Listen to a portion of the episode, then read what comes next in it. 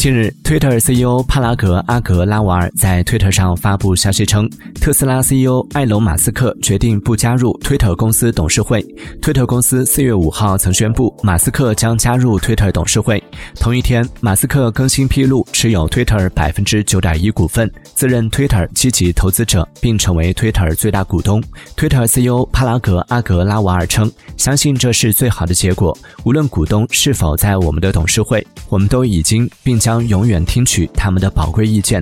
艾龙是我们的最大股东，我们将继续接受他的意见。